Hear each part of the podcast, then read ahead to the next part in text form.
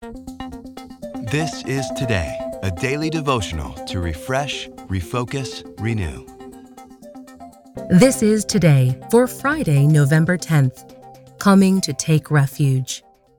Our reading comes from Ruth chapter 2, verses 1 through 13. Now Naomi had a relative on her husband's side, a man of standing from the clan of Elimelech, whose name was Boaz. And Ruth the Moabite said to Naomi, Let me go to the fields and pick up the leftover grain behind anyone in whose eyes I find favor. Naomi said to her, Go ahead, my daughter. So she went out, entered a field, and began to glean behind the harvesters. As it turned out, she was working in a field belonging to Boaz, who was from the clan of Elimelech. Just then Boaz arrived from Bethlehem and greeted the harvesters. The Lord be with you. The Lord bless you, they answered. Boaz asked the overseer of his harvesters, Who does that young woman belong to? The overseer replied, She is the Moabite who came back from Moab with Naomi. She said, Please let me glean and gather among the sheaves behind the harvesters. She came into the field and has remained here from morning till now, except for a short rest in the shelter. So Boaz said to Ruth, My daughter, listen to me. Don't go and glean in another field, and don't go away from here. Stay here with the women who work for me. Watch the field where the men are harvesting, and follow along after the women. I have told the men not to lay a hand on you, and whenever you are thirsty, go and get a drink from the water jars the men have filled. At this, she bowed down with her face to the ground. She asked him, Why have I found such favor in your eyes that you notice me, a foreigner? Boaz replied, I've been told all about what you have done for your mother in law since the death of your husband, how you left your father and mother and your homeland and came to live with a people you did not know before.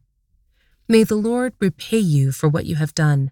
May you be richly rewarded by the Lord, the God of Israel under whose wings you have come to take refuge. May I continue to find favor in your eyes, my lord, she said. You have put me at ease by speaking kindly to your servant, though I do not have the standing of one of your servants. Sometimes God goes out of his way to care for us, and sometimes we need to go out of our way to be cared for.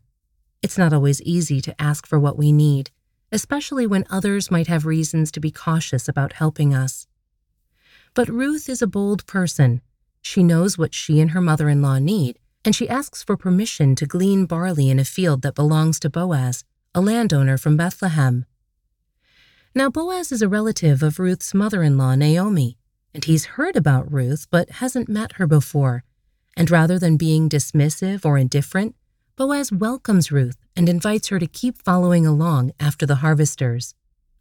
What's more, he blesses her for supporting her mother in law and indicates that Ruth is an honorable woman. May you be richly rewarded by the Lord, he says, under whose wings you have come to take refuge. This statement reflects the caring, providing nature of God's character, and it helps us to understand God's love for us. God faithfully cares for and provides for us, and often He does this through the kindness and generosity of others. And whether we need help or we are able to help someone else, we can be assured that God empowers and celebrates both the one who asks and the one who gives. Pray with me. Lord God, help us to trust in you, knowing that we can seek refuge in your name and that you have blessed us to share with and help others. Amen. This is Today.